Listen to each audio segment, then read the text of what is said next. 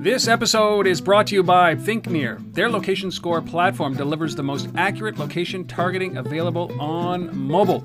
Visit them at locationscore.com. This is the Mobile Commerce Minute with your hosts, Rob Woodbridge and Chuck Martin. This is the Mobile Commerce Minute. My name is Rob. And my name is Chuck. Chuck, those that get mobile and bring mobile into their business are, well, selling more and earning more. Seems simple.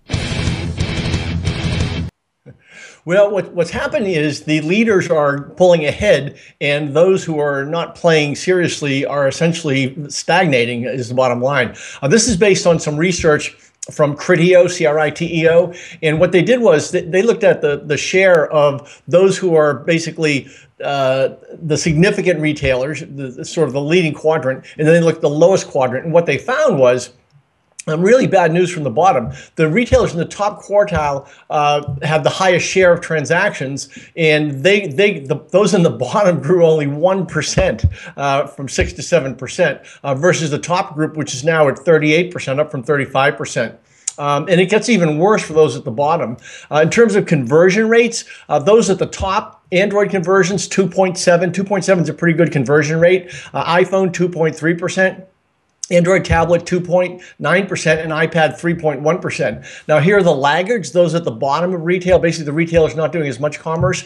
Conversion rate 0.5% on Android, 0.9% on iPhone, 1.4 on Android tablets, and 2.7 on iPad. So those who are doing well are, are continuing to do even better. And those who aren't active in commerce, basically, they're falling by the wayside.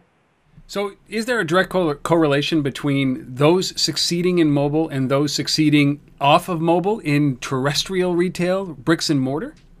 Well, those who are succeeding in, in, in mobile are those basically the, the big guys who are spending the money uh, and allocating the resource and basically saying we do buy into commerce and multi-channel or omni-channel so that they're selling, they're trying to link things between uh, online, in-store, mobile, and tying all that together. And we're seeing I mean, they're going like gangbusters. And those who haven't gotten mobile yet, they are not really going to be in good shape. Don't forget to come back for our next episode.